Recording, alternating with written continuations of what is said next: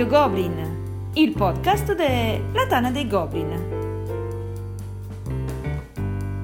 Videogiochi vs film.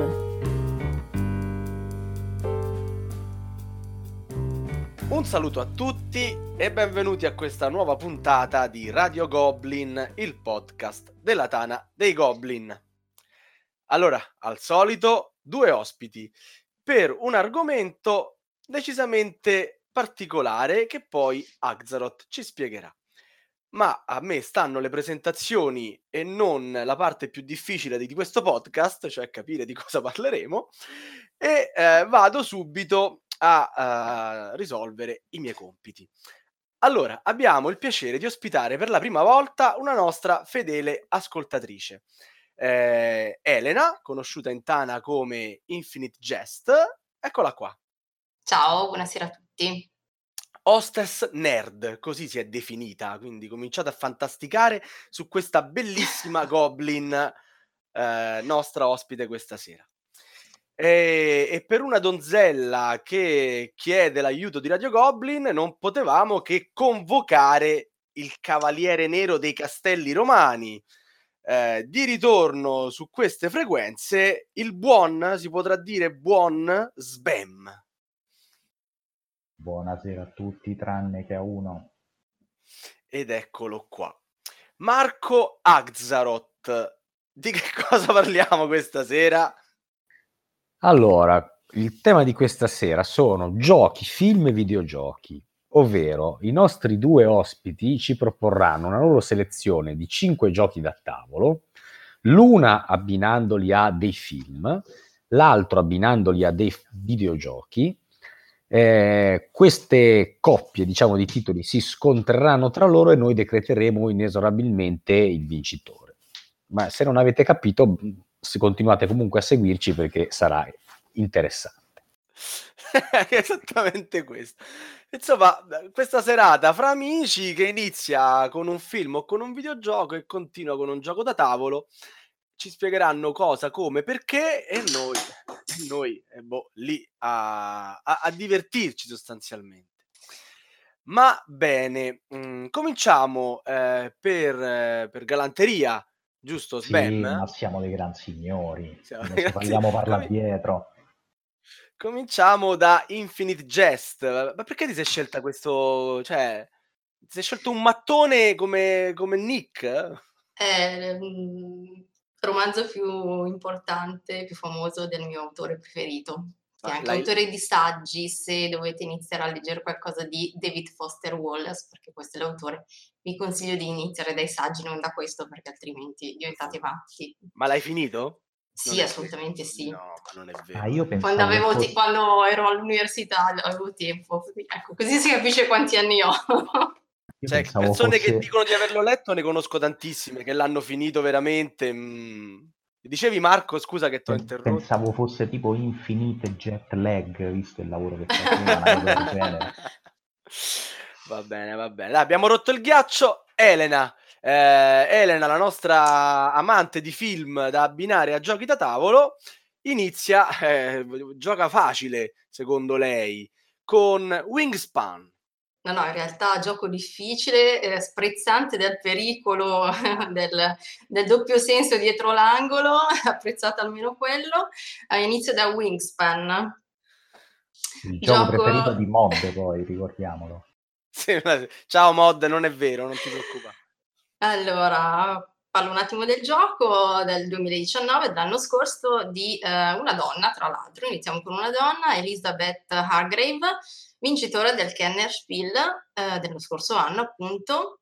Eh, in questo gioco siamo chiamati a impersonare un gruppo di birdwatchers. Che cosa si deve fare? Innanzitutto non c'è tabellone, è un gioco di carte, quindi solo, ci sono solo delle grandi pance personali. Dovremo posizionare i vari uccelli negli habitat in base alle loro esigenze e farli proliferare. Accumuleremo punti tramite carte uccello e stormi sulla nostra plancia, obiettivi di fine round comuni, obiettivi di fine partita personali, uova deposte e token cibo avanzati.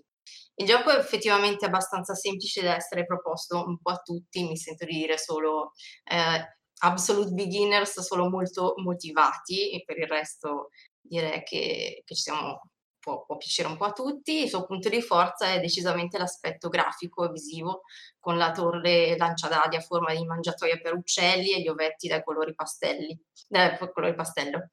L'articolo più strano che ho trovato su Wingspan è un post di Ava Foxworth di Shut Up and Sit Down che tiene un blog che trovo molto interessante che si chiama Tactics and Tactility sul coinvolgimento dei cinque sensi nei giochi. In questo caso si parla di suono, della bellezza di pronunciare ad alta voce i nomi dei volatili scritti sulle carte, quasi fossero incantesimi da lanciare eh, scricciolo della Carolina, ciuffolotto messicano, certo magari in inglese suona meglio, abbiamo un Violet Green Swallow, Ruby Crowned Kinglet, Northern Shoveler. Eh, l'autrice del gioco è da sempre appassionata di ornitologia, per crearlo ha consultato i database della Audubon Society, che è una delle più antiche associazioni di conservazione della natura, eh, direi che è proprio la cura investita nel progetto, della scelta dell'insolito tema che ha spiazzato un po' tutti, al lusso dei materiali e della grafica, di aver decretato l'enorme successo di questo gioco, di cui ormai non si contano più le ristampe. Che film abbina questo gioco? Le uscite di emergenza sono in fondo al centro dietro di noi. Comunque, cari Alfredo e Anna della Genos, se vi serve una promoter, direi che l'abbiamo trovata. Eh, scriveteci alla mail che sicuramente avete della Tana dei Goblin e vi metteremo in contatto con Elena. No, io sto okay. dando freddo perché questa è studiata proprio. Eh. E questa è, è, prepara- è preparatissima, Marco. Stasera la, le becchi, eh? eh? Ma io mi preparo un bel problema con le cuffie e via, e me do. E adesso arriviamo al dunque. Che film abbiniamo? Gli uccelli di Hitchcock? No. Un film con Rocco Sifredi? No. Dai, lo devo dire. Sì, sì, film... va benissimo. Marco, secondo me, la... si, si sta già per arrendere. Il film che abbino è Un anno da leoni, eh, in inglese The Big Ear, di David Frankel del 2011. È una commedia molto divertente sull'ornitologia con Jack Black, Owen Wilson e Steve Martin. Scusate se è poco. Che cos'è questo Big Ear? È una gara a chi vede o sente cinguettare il maggior numero di specie diverse di volatili in un anno solare. Il frustrato programmatore Jack Black e il dirigente d'azienda Steve Martin, che va in pensione apposta per l'occasione, si alleano contro Owen Wilson, il biondissimo, il detentore del record di ben 732 specie avvistate. Pensa, pensa che hobby. Che Pensate. Vabbè, oh, cioè, ci hanno fatto un gioco Scusate, eh. Mm. Ovviamente durante l'anno accadrà di tutto. Eh, un film, l'ho scelto perché è un film innanzitutto sull'interazione umana e sul bello di avere una passione, un hobby e di avere il coraggio di uscire dal proprio guscio per coltivarlo. I tre protagonisti arriveranno fino all'isola più remota dell'Alaska per raggiungere il record. Bene, allora direi che il primo punto va Elena e possiamo... Anche gli altri quattro perché proprio, cioè se te faccio vedere l'ho scritto punto vagliolo, io ho alcuni appunti che in... Ma allora, a cotanto pensiero, il nostro cavaliere nero come risponde? Risponde con Unreal. O meglio, vabbè, Unreal è il pezzo da 90. Il primo o Tournament? Beh, parliamo del 99. Vabbè. UT99 che è un capolavoro della Epic Games eh, ai tempi dell'ISDN eh, o le prime DSL proprio gli albori di internet eh, era diciamo il spodestò il dominio di, di Quake Quake 3 Arena rispetto alla sua controparte, la figata di Unreal erano le armi col doppio fuoco. Parliamo di uno sparatutto in prima persona dove il colpo d'occhio, la coordinazione occhio-mano era, era tutto. Eh, server con dei mod allucinanti. Eh, rocket jump, cioè qui veramente passate le nottate, bollette salatissime con conseguenti punizioni corporali dei genitori dopo aver visto la bolletta, insomma. Tempi veramente, una, altri tempi, guarda, una bella epoca. A questo capolavoro del, degli FPS eh, ci associo un gioco che è stato bistrattato ingiustamente perché giocato da maledetti sposta cubetti German ed è Adrenaline di Philippe Duc, Neduc, scusate, eh, ricordato per essere una delle ultime degli ultimi giochi cui Albi il Coso, il povero Ivano, che all'anima sua scrisse un'anteprima a 3 Essen e è ingiustamente bistrattato perché eh, sostanzialmente viene giocato un po' alla tedesca. Eh, molti lo, definiscono il grande degli sparatutto ma semplicemente perché viene giocato col tempo, col turno senza tempo. Se invece questo ingiusto gioco eh, venisse giocato con il timer settato a 10 secondi, eh, le cose cambierebbero molto meglio e... Ma il timer è incluso nella confezione o è un house rule che hai messo? No, no Baluba, te prendi il cellulare e fai partire. Sì, ma ti ha chiesto se è un house rule, non ti ha chiesto se c'è dentro la scatola. Filippo Neduc l'ha resa ufficiale, io le ho scritto io, mi ha detto bravo Spen, va bene. va bene così? Insomma, dobbiamo andare a verificare questa cosa. No, no, no, no, c'è un post su BGG, va a controllare bene. E quindi... Allora, eh, hai finito la tua oratoria sulla... No, ma io veramente do quello interroghiamo Sven, eh, professoressa, guardi, mi giustifico, ci provo prima così, ma per me possiamo anche finire e parliamo di altro, eh, perché la signorina è troppo no, no, no, no, la signorina... La, signora, l'hai provo- signora. L'hai provocata signora. e ora te se magna. Axaroth, a chi va il tuo punto? Ah, va Elena se non altro per il fatto che non ha cercato di barare alterando le regole di un gioco che onestamente guarda, no, non fa per lo, nulla lo... onore al glorioso Unreal che è stato uno dei, dei, videogiochi che più ho amato e anche più ho fatto e rifatto in vita mia. Quindi trovo l'accostamento con Adrenaline ingiurioso. E dunque io vorrei solo sottolineare che Marco schiavo di porno e della faiga, ha votato per Wingspan, ricordatelo signori. No, ho votato, per il fantastico per accostamento che, che Eren ha fatto pur con un tema diciamo che non mi è propriamente vicino, quello del birdwatching. Ecco. Allora, ah, guardatelo io, finché è carino comunque. Io sono molto perplesso.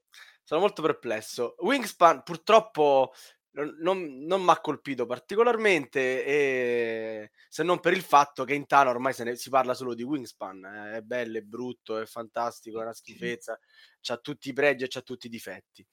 Il film non lo conoscevo, sicuramente è del genere che, che mi piace vedere. Gli attori sono fra i miei preferiti, cioè simpaticissimi, non, non c'è niente da dire. E, e Elena è stata bravissima.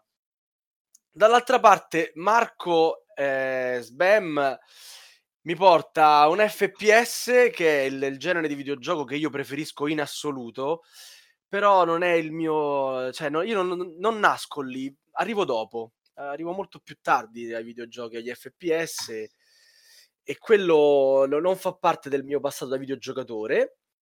Mentre Adrenaline è un gioco che tutto sommato, nella sua semplicità, a me non dispiace.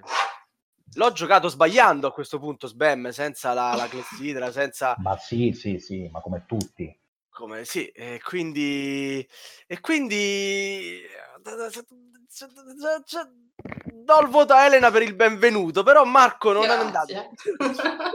non è andato così male, non è stata una cosa così. Cylon American e il capo redattore della Tana hanno votato per Wingspan, venga messa lì a domani, c'è scritto pure un articolo e dei vari post su questa cosa. ok, ok. Eh, Axaroth, procediamo. Allora, sentiamo il prossimo gioco f- film di Elena.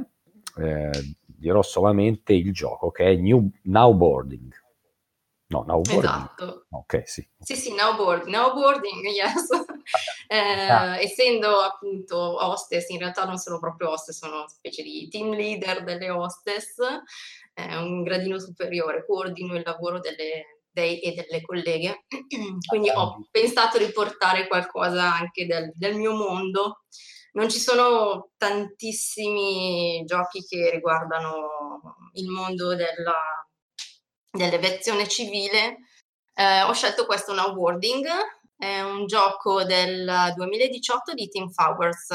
È un gioco di pick up and delivery dove dobbiamo programmare le mosse di volo dei nostri aerei per ottimizzare l'imbarco e il trasporto dei passeggeri. È un collaborativo puro, non facilissimo. Um, I passeggeri che non arrivano a destinazione si arrabbiano sempre di più accumulando cubetti arrabbiatura. Si vince se si arriva alla fine del piano di volo, cioè alla fine della giornata, eh, con meno di tre passeggeri che fanno reclamo, che sono appunto quattro cubetti arrabbiatura a passeggero. Come difficoltà lo paragono a un pandemia livello 6 almeno. Le fasi cui, in cui si articola il round di gioco sono tre. Nella prima ci si confronta per decidere le mosse, la seconda è la fase di volo vera e propria con una clessidra che ci fa da timer e cui si devono imbarcare i passeggeri di cui non conosci la destinazione in anticipo, mm, quindi riduce l'influenza dell'alfa player. E qua, qua e, la clessidra è inclusa nel gioco. È, è inclu- due ce ne sono. Fa, fa parte delle regole. C'è una, da, c'è una da 15 secondi per 2-3 giocatori e una da 30 secondi per 4-5 giocatori. Figuriamoci. Eh, Esatto. e vabbè, in questa fase, mhmm, la seconda fase si devono imbarcare i passeggeri, muovere gli aerei sulla mappa, i passeggeri giunti a destinazione poi ci pagano il biglietto. Ehm, mi dilungo un po' di più nella spiegazione perché non si è parlato molto di questo gioco, quindi ehm, nella terza fase si assegnano i cubi arrabbiatura e si comprano gli upgrade per l'aereo, quindi potrà trasportare più passeggeri o andare più veloce. Il gioco secondo me è ben ambientato, nella versione avanzata ci sono i passeggeri speciali come il minore non accompagnato che non può rimanere da solo, il bebè che piange e chi si siede vicino farà reclamo e avrà comunque un cubo, cubo arrabbiatura, il deportato che deve avere un posto libero a fianco per la scorta, tutte cose che vi assicuro corrispondono alla realtà, alla mia realtà aeroportuale. Il film che ho abbinato è um, Una hostess fra le nuvole, View from the Top in inglese, di Bruno Barreto del 2003. È una piacevole commedia romantica sull'aviazione civile, niente di impegnativo, eh? però lo trovo un film sincero e ben recitato. La protagonista è Gwyneth Paltrow in Gran Spolvero, Uh, giovane ragazza di provincia alla ricerca dell'emancipazione e della libertà. Sogna di essere hostess in prima classe internazionale, nel frattempo accetta di lavorare per la pessima Sierra Airlines di Las Vegas, mentre frequenta comunque il corso della compagnia dei suoi sogni. E Mike Myers, che interpreta l'istruttore strabico del corso, vale la visione del film.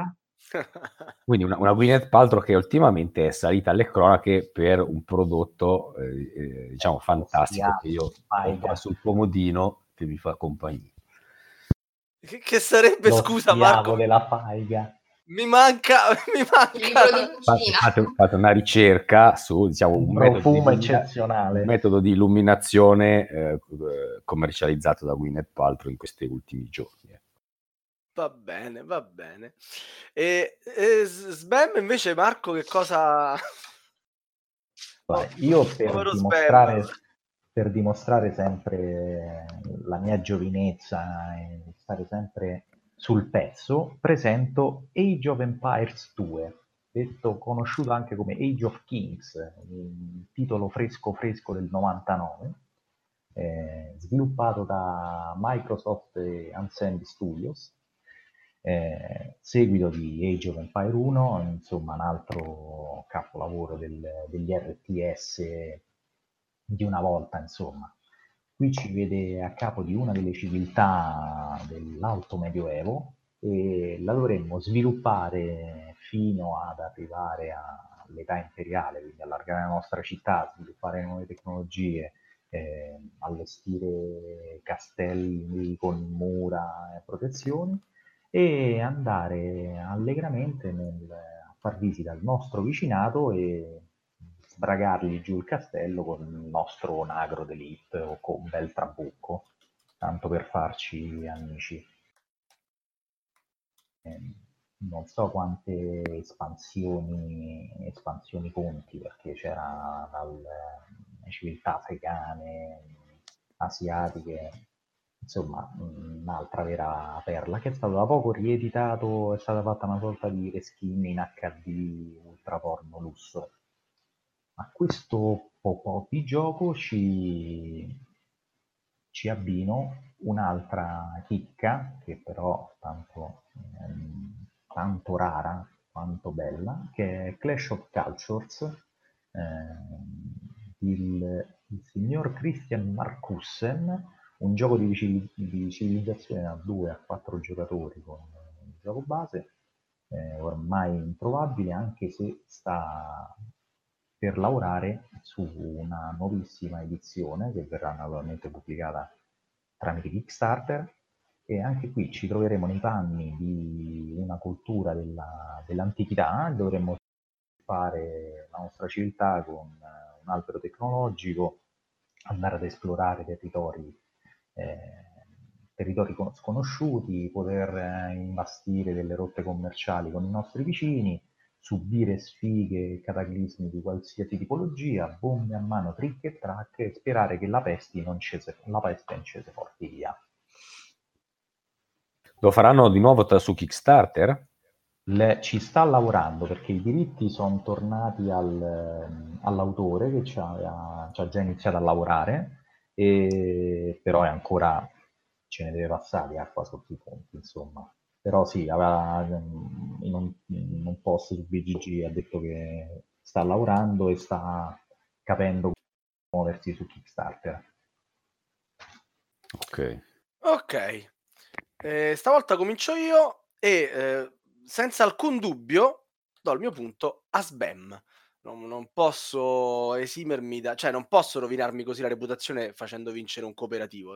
A casa mia i cooperativi non vincono mai. Quindi mi spiace, il gioco particolare non, non, lo conoscevo, intanto me lo spulciavo mentre lo descrivevi, ma cooperativo, dai, su. Elena. Eh sì, lo sapevo. Mm, Però, lo sapevo. Eh, dai. Hai, hai, voluto lo stesso rischiare. Sì, va. sì, io amo il rischio. Coraggiosa. Marco, Axaroth? Eh, no, io eh, amo i cooperativi essendo un giocatore di tipo superiore, ma, certo. ma in, questo, in, questo, caso eh, però do anche io il mio punto a Sbam, un po' per Age of Empires che è stato veramente un gran gran videogioco, un po' anche per Clash of Cultures che eh, ho giocato con piacere, non l'ho mai comprato, anche perché poi se lo, se lo compro lo volevo comprare insieme all'espansione. Eh, sei un completista che... te proprio. No, ma è, l'espansione è... No, non diciamo fondamentale, ma... Però è solo che le cifre sono alte, poi in realtà ci sono sempre state un paio di cosette nel gioco che, che, non mi piacciono molto, quindi non mi sono mai deciso a comprarlo. Mi, mi fa molto piacere il fatto che p- possa ritornare anche magari se non a breve su Kickstarter, magari boh, lo modificherà anche un po', non lo so, non penso che lo ristamperà proprio idee. Prente già unirà le, le asimmetrie dell'espansione. Sì, quello me lo immagino. Eh. E, e, quindi dai, diamo il punto a Sbam per questa volta. Per questa volta va bene, va bene. Allora, terzo scontro. E qui Elena va a rubare un giochino di quelli che piacciono tanto a Marco, a Sbam, perché ci parla di io lo, lo pronuncio ovviamente malissimo. Lo pronuncio io se vuoi. ah, no, dopo tu mi farai sentire piccolo piccolo pronunciandolo bene. Undaunted Normandy. Ouch. Eh, lo so. Sapevo Vado. che ti avrebbe fatto male, sì. Allora, Undaunted Normandy, eh, gioco pubblicato nel 2019, anche questo, dalla lodevole Osprey Games, di gioco di David Thompson e Trevor Benjamin. Si tratta di un wargame atipico per due giocatori, è un gioco facile da spiegare, il gameplay basato sul deck building è semplice ma ben pensato e comunque avvincente, anche per una donna. Concetti come l'idea di guerra, difesa e distanza sono resi astratti e semplificati, anche soppressione e ritirata si concretizzano nel numero di carte che ho in mano. Um, come ambientazione siamo nel giugno del, 1944, subito dopo lo sbarco in Normandia. Uno dei giocatori tira le fila delle truppe alleate che devono avanzare in territorio francese e spingere indietro le forze tedesche. L'altro guida la Germania e si deve opporre respingendo l'avanzata degli alleati. Ogni round si articola in tre fasi, la pesca di carte, la determinazione dell'iniziativa e il turno dei giocatori. Il gioco finisce quando uno, dei due raggiunge gli obiettivi richiesti. Gli scenari, eh, che sono 12, insegnano man mano le regole del gioco rendendolo di volta in volta più complesso. Undaunted Normandy e più in generale la serie Undaunted si rivela interessante anche per chi non ama i giochi di guerra, come me, eh, grazie al regolamento snello e all'astrazione dei concetti militari che perdono comunque connotati cruenti. E per un gioco che non è esattamente un wargame ho abbinato un film che non è di guerra, ma l'aria che tira è quella. È Sicario del talentuoso Denis Villeneuve, crime thriller del 2015 che rappresenta la battaglia al violento narcotraffico messicano perpetrata con metodi altrettanto sanguinari dall'esercito americano. Vediamo tutto attraverso gli occhioni sgranati e increduli di Emily Blunt. I metodi della mh, task force cui è stata assegnata sono lontani anni luce da ciò che le è stato insegnato durante l'addestramento. Benicio del Toro, uh, che è diciamo co-protagonista, a un certo punto parlando di uno dei boss dice questa frase che riassume lo spirito del film. Ammazzare quell'uomo sarebbe come scoprire un vaccino. Benicio del Toro, tra l'altro, in questo ruolo è davvero memorabile. Il film colpisce per il realismo agghiacciante con cui viene rappresentato il crimine in Messico e le scene del fra- traffico di auto al confine tra El Paso e Ciudad Juarez ti rimangono a lungo negli occhi. E questo film mi ha davvero anche impressionato per l'uso del fuoricampo. Mm, ci sono almeno un paio di scene memorabili in cui l'azione avviene al di fuori dello schermo, ma noi ne vediamo eh, gli effetti solo tramite le reazioni delle persone che stanno in scena. E questa è veramente grande regia. Ma che... Vabbè, ha, ha, detto fuori campo, cioè qui gli do il punto io a lei, c'è poco da fare. di, che stava a parlare? Sta, sta a parlare con la c'è enciclopedia del cinema lì davanti che sfoglia, legge. rimanendo, rimanendo in, in, campo cinematografico, avete presente Eight Mile, il film? Sì. Sì, sì. Ecco, la scena finale in cui oh, mi aiutate con la, il nome del cantante che adesso mi sfugge Eminem. Eminem. Eminem. La scena finale Eminem prende lo svantaggio di partire per primo e fa la sua bella dose di insulti all'altro e l'altro non parla proprio. Ecco, io vedo Sbam come l'altro in questa puntata. Ma no, dai. Ma no, dai, ma no, dai, e Sbam caccia fuori un simulatore di volo e scomba. No, no, eh, colpita nel cuore, attenzione, ah, l'hai colpita ah, su, eh, Wargame. Dai, dai, eh. dai, prendete, prendete il punto a discapito della tua saga preferita, mia cara. Più che simulatore qui andiamo nel vecchio e caro arcade, quello che ci ha fatto spendere tanti soldi nelle sale giochi. E parliamo della, parliamo della, della, saga di Namco nata nel 95 e pensate che la saga è passata alla storia con eh, il nome Ace Combat, ma il primo titolo si chiamava Air Combat. Dopo non se lo so più filato, sono passati ad Ace Combat. E, sostanzialmente ogni volta faremo parte di uno squadrone d'elite, i top del top, vero topper, eh, che verranno assoldati per eh, le peggiori missioni impossibili, tipo passare in mezzo all'uragano Katrina dentro al Vesuvio per poi ammazzare Saddam Hussein mentre teneva in ostaggio la figlia del presidente, tutto con un aereo. Aerei che via via andremo a comprare, a upgradare e andare a fare queste porcate nei cieli, assolutamente. Un gioco davvero da veri sboroni eh, a, questa, a questa serie fantastica ci abbino Wings of War, o meglio Wings of Glory, il, il capolavoro del, del, nostro romano Andrea Angiolino e anche Pier Giorgio Paglia, perché è stato prodotto a due mani. Un, un, qui invece possiamo parlare di un simulatore un, un, vero Perché simulatore. Ridi? No, così pensavo, pensavo a preparare il latte per viola tra un po'. Ah, e... sì, sì. Il, già con la semplice scatola base c'è da giocare per veramente per, per ore e ore e ore. Il, il bello è che è un gioco che prevede un regolamento di base molto semplice veramente pochissime regole che ti fanno già entrare nel vivo del, dell'essenza del dogfight.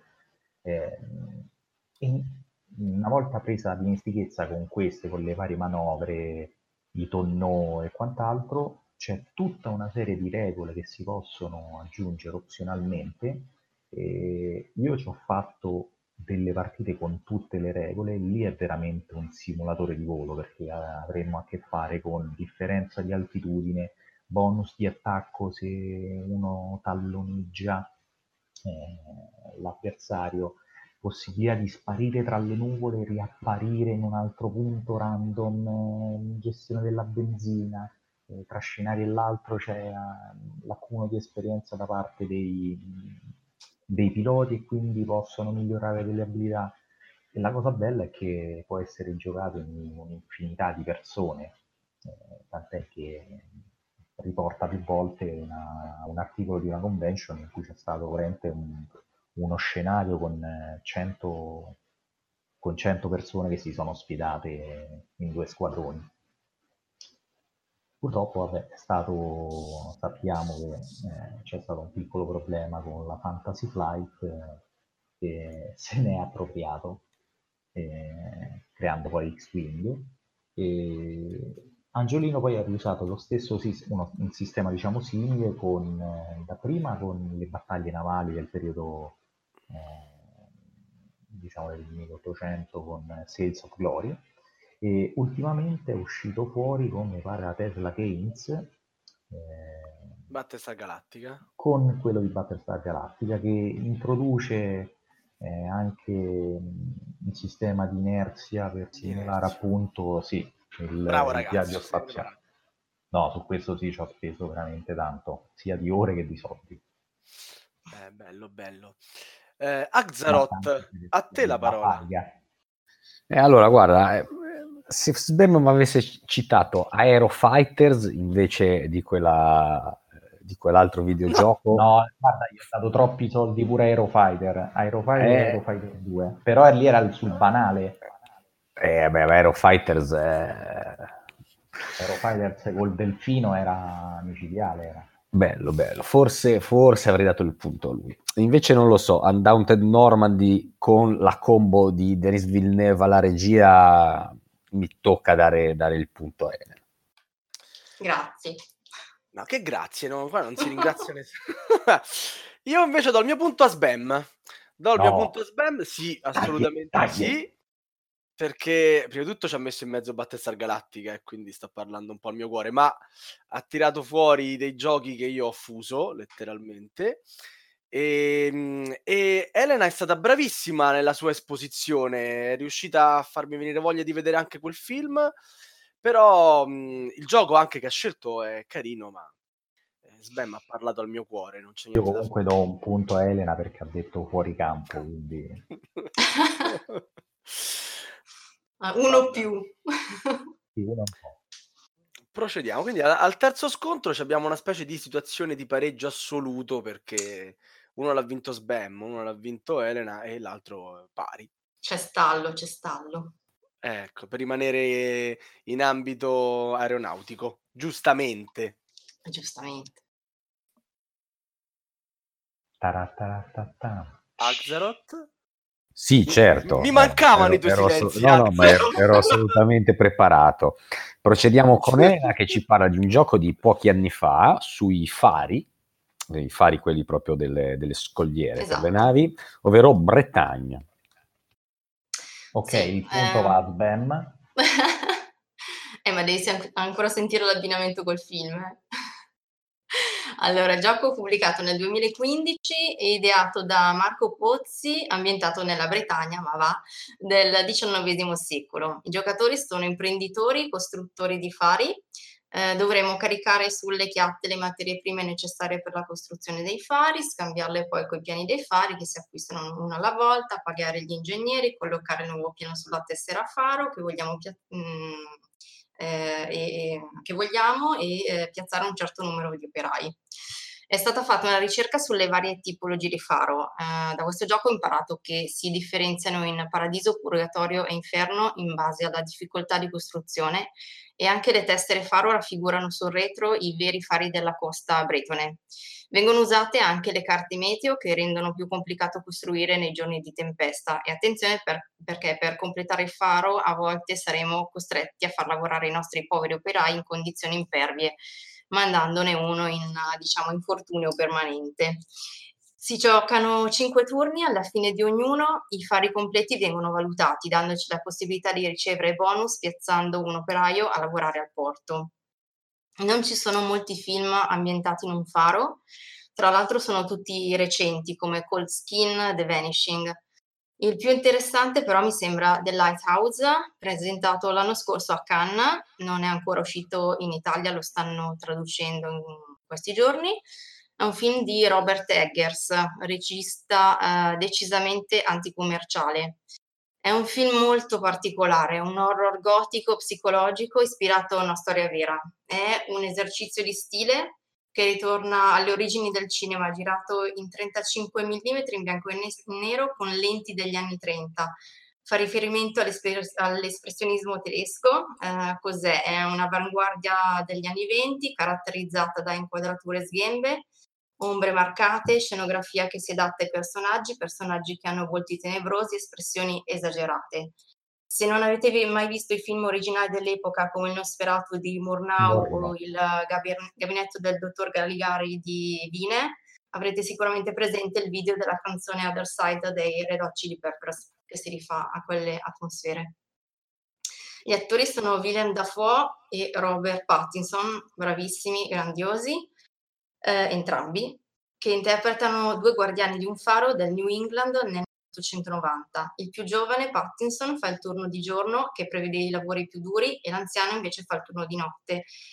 A causa del maltempo, la nave che li deve riportare a casa non arriva, costringendoli a un isolamento prolungato e forzato. Complice il fatto di avere a disposizione parecchio alcol, i due inizieranno il declino verso la follia. Ci sono tanti riferimenti letterari, dalla ballata del vecchio marinaio di Courage, Lovecraft, Shakespeare, Melville, l'ultimo racconto incompiuto di Poe. Um, concludo dicendo che Eggers, secondo me, è veramente il regista di cui avevamo bisogno. Ha dichiarato che non farà mai film sull'epoca contemporanea perché la giudica poco interessante e trovo confortante in una pletora di registi che si affidano ai jumpscare, i, i sobbalzoni e al gore per spaventare il pubblico. Francamente a me suscitano solo disgusto trovare qualcuno che sappia invece insinuare la paura attraverso movimenti di macchina, l'utilizzo intelligente del sonoro, insomma che sappia fare il proprio mestiere, mh, trovo veramente mh, confortante. E mi pare abbia già preso qualche nomination agli Oscar, eh, o una o due. Eh, sicuramente una nomination, una nomination. Però purtroppo c'è anche, c'era Miglior una volta fotografia. Hollywood. Eh, sì, confermo la fotografia è da Oscar, però c'è Tarantino. Io tifo per Tarantino. Ah, ok, quindi ci lasciamo anche Quindi, andare. quindi ti voti contro, a posto.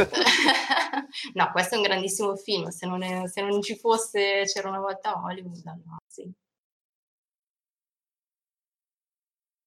E Sbam, eh, cosa contrapponi a tanto film eh, come videogioco? Beh, signori miei, qui veramente andiamo a pescare nell'Amarcord. Eh, veramente erano i tempi dei primi giochi su CD e, e andiamo a pescare un buon Destruction Derby, un eh, gioco della Reflection, sì, del 95, proprio uno, uno degli dopo COD, l'ultimo COD è uscito, insomma, questo qui ehm, ambientato sul vero sport del Demolition Derby, sostanzialmente un bel po' di macchine sportive all'interno di un'arena che si dovranno mazzuolare fino a che non ne rimarrà soltanto uno.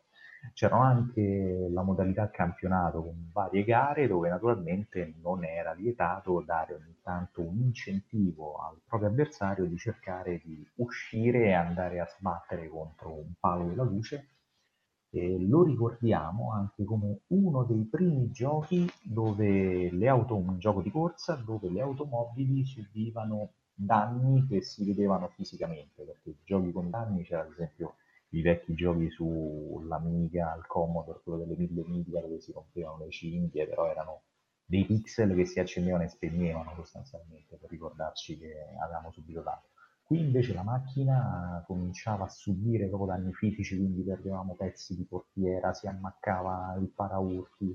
Eh, a quei tempi capirai, era un po' come eh, se nell'Ottocento vedevi la caviglia di una donna, quando eh, era un arrapamento totale. Qui i primi nerd, eh, con grafica che presentava il pixel, vedere la macchina che si rompeva dopo un urto frontale era l'apoteosi a questa piccola gemma eh, ci, ci abbino un gioco dello stesso anno, tanto per rimanere in tema di novità, ed è quel capolavoro di, di Pichcar eh, della Perdi, è creato da Jean-Paul De Poel, De Paul, De Poil, Poel, eh, il famoso gioco di corse con schicchere. I giocatori andranno a montare fisicamente proprio questa, una pista eh, composta da curve rettilini con proprio dei, questi pezzi di legno, eh, montando anche dei cordoli laterali e le macchinine sono sostanzialmente dei dischi di legno che in base a, all'ordine di, di piazzamento, quindi partendo dal primo fino all'ultimo, andremo a muovere schiccherando in varie modalità di gioco. Tra le varie modalità di gioco c'è la Distraction Derby, appunto.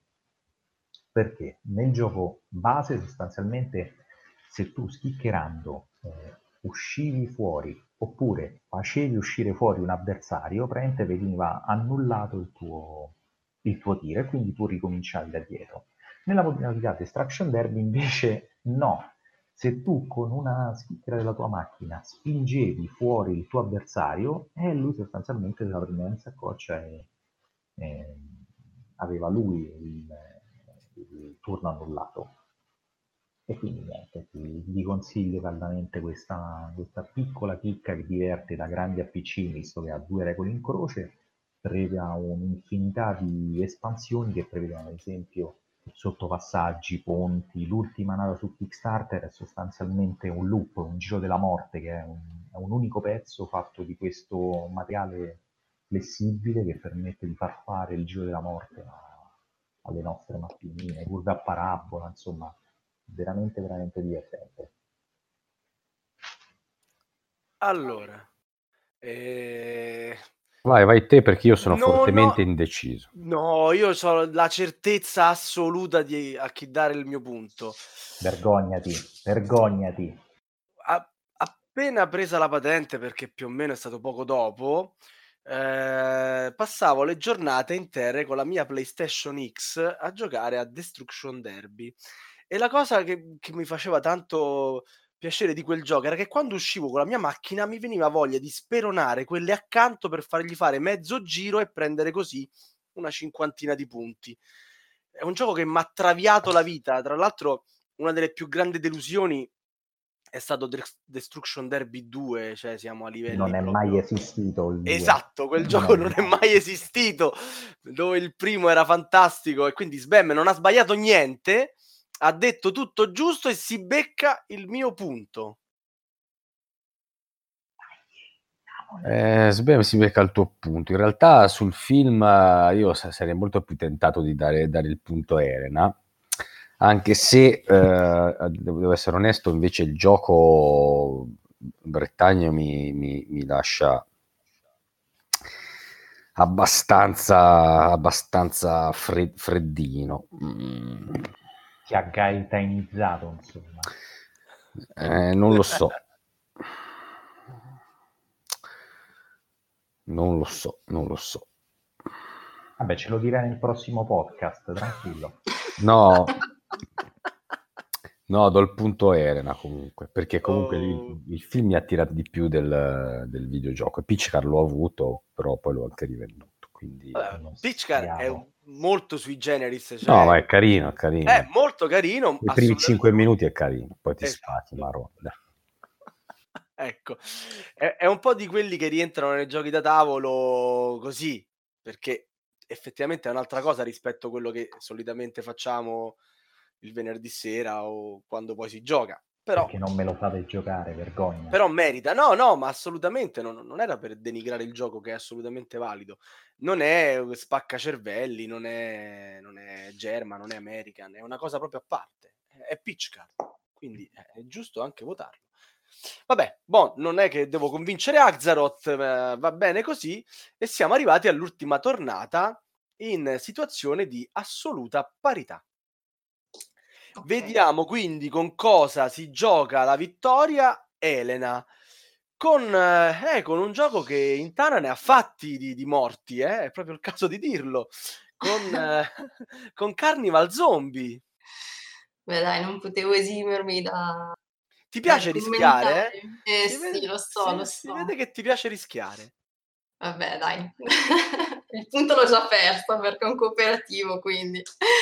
Allora, Carnival Zombie del Donna 2013, 2013, nuova edizione a breve di Matteo Santos.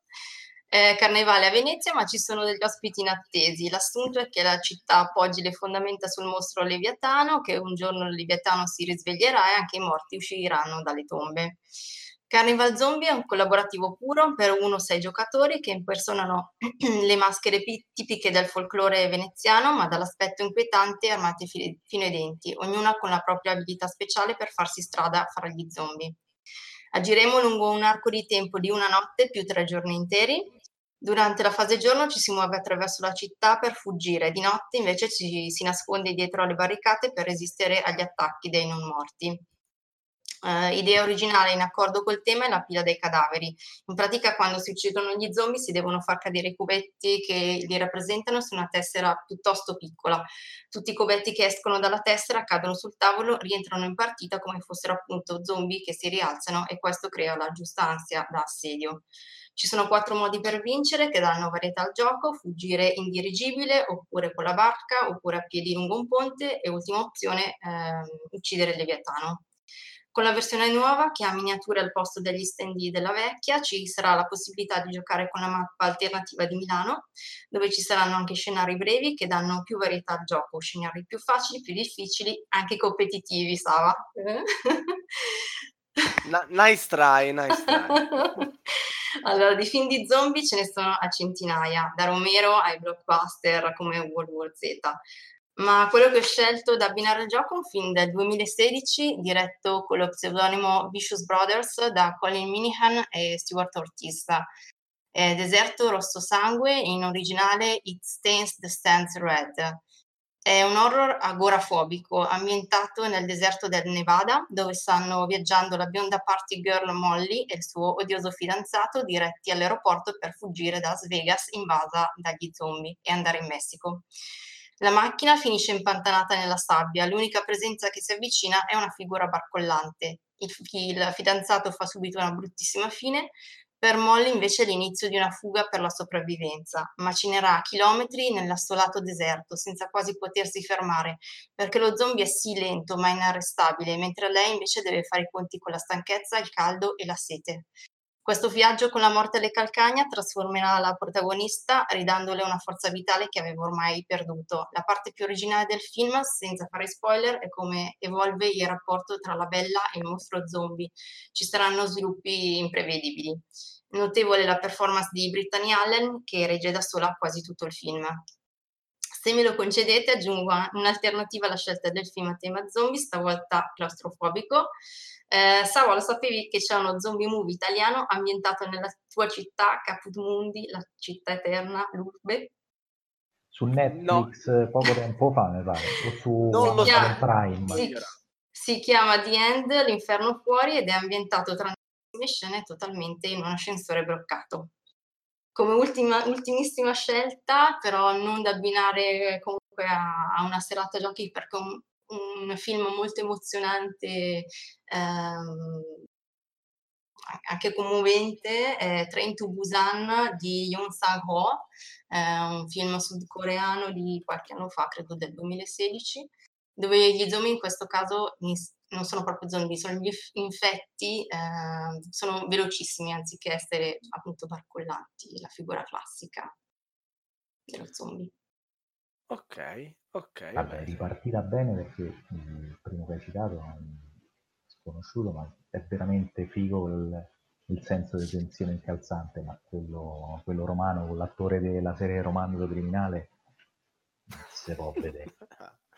Vabbè, Sì, e comunque, effettivamente sì, ma la mia scelta è Deserto Rosso Sangue comunque. e comunque Sbam gioca facile perché punta, si è tenuto per ultimo La strategia, un, beh, un classicone, No, Diablo 2. il bombone, signori miei, qui dopo la 48 ore ludica fatta a- alla Capcom, le altre 48 ludiche che ho fatto è stato, ecco, una di queste proprio con Diablo 2. Dopo che morì in modalità hardcore il mio necromante d'ossa di 66esimo livello, i miei amici mi aiutarono a rilivellare il più velocemente possibile facendo questa 48 ore di fila. Qui parliamo de- di brass dei, degli hack and slash proprio. Eh, quella perla del- della Blizzard Enter- Entertainment oramai è stato par- parliamo degli anni 2000 e vedrà insomma i giocatori prendere le parti di una delle classi era barbaro, necromante, eh, paladino, incantatrice con l'espansione poi anche l'assassino o il druido. E andremo in giro a mazzolare praticamente qualsiasi cosa abbia qualsiasi cosa si muova sulla- sullo schermo anche perché non c'era molt'altro da fare non ci, so- non ci sono enigmi non c'è nulla Eh, dovremmo distruggere ogni cosa viva o morta che sia fino all'epico scontro con, eh, con Diablo alla fine come tutti i capitoli della serie c'è poco da fare, è veramente qualcosa di, di incredibile. Bellissima la sua modalità online, che- sul quale il passato penso veramente una vita, un sistema di loot ingiustissimo, visto che penso nessuno abbia mai finito il set del Re Immortale. E nulla, l'unico gioco che si è avvicinato per, per atmosfere e con un personaggio veramente l'ha copiato pari pari è quel capolavoro nato dal, eh, un Kickstarter di qualche anno fa, eh, dalla Dark Eyes Game, che è il secondo nome dei Bread Brothers, dei fratelli Pane, questi italiani migrati a Londra, un eh, capolavoro del 2018 che è Dark Light Memento Mori, un eh, dungeon crawler eh, vecchia scuola, eh, che riprende a piene mani da quello che fu Warhammer Quest e l'ambientazione invece è, diciamo, è un omaggio a quella di, di Diablo, tant'è che tra i personaggi usabili c'è anche proprio un necromante che ricorda assolutamente le sembianze di, di quelle di Mamma Blizzard. Anche qui combattimento con eh, tiri di dadi, movimento, ehm, dungeon casuali, c'è una fase di viaggio in cui ci potrà succedere di tutto, essere rapinati, stuprati, violentati, eh, potremmo arrivare mh, all'interno di villaggi dove potremmo tranquillamente sniffare delle polveri o diventare alcolizzati, prostituirsi e prendere la sifilide, venire derubati da, eh, da dei ragazzini, partecipare a giostre, insomma un sandbox con dei twist narrativi. Eh, questa la dedico al Pono PK. si mancava, infatti. sì, sì, una che vedevo lì. Mi dispiace a chi non ha partecipato al Kickstarter, ma è un capolavoro veramente ignorante.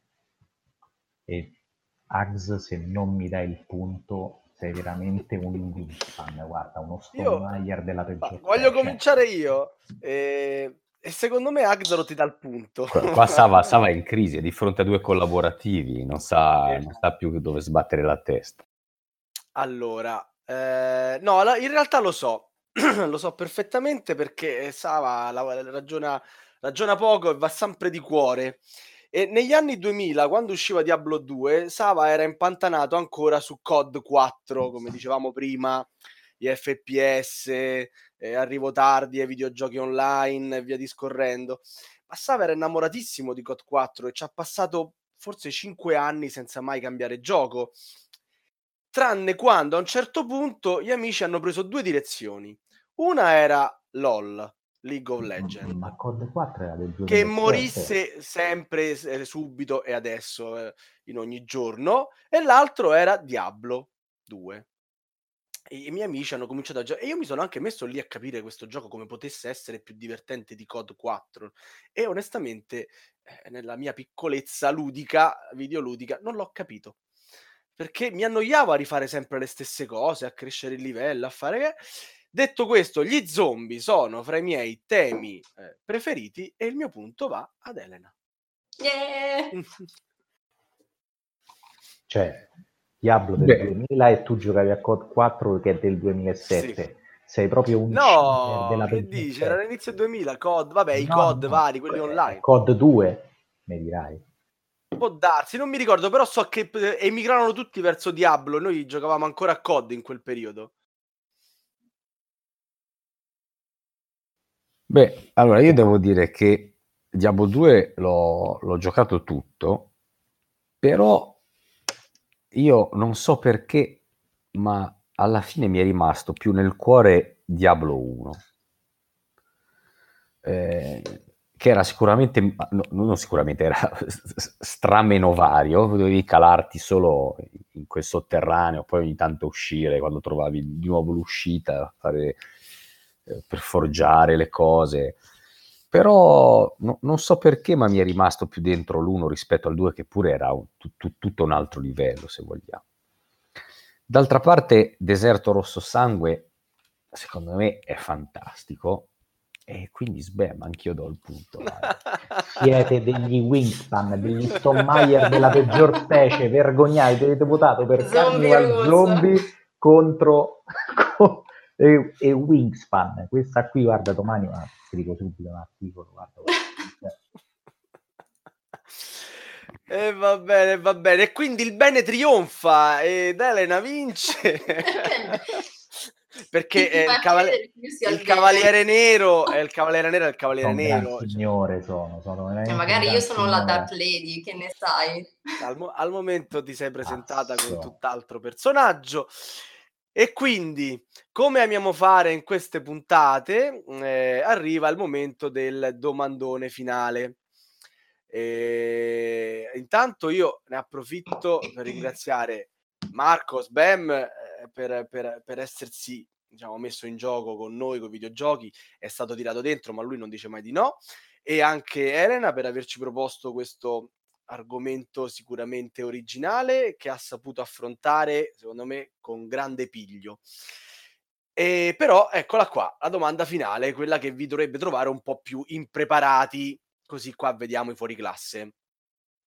Qual è, Elena, il videogioco che manca, e ovviamente l'abbinamento, che manca nella lista di Sbam? Allora, posto che io non gioco ai videogiochi dal 42, saranno, Ah, no, saranno almeno sei- sei 7-8 giovanissima. anni. Sarai nata nel 98-99. su- Ecco, appunto, certo. Ehm, allora, credo uno degli ultimi giochi a cui ho giocato volentieri era Shadow of the Colossus, che tra Ah, l'altro bello. l'hanno rifatto da poco. Bello.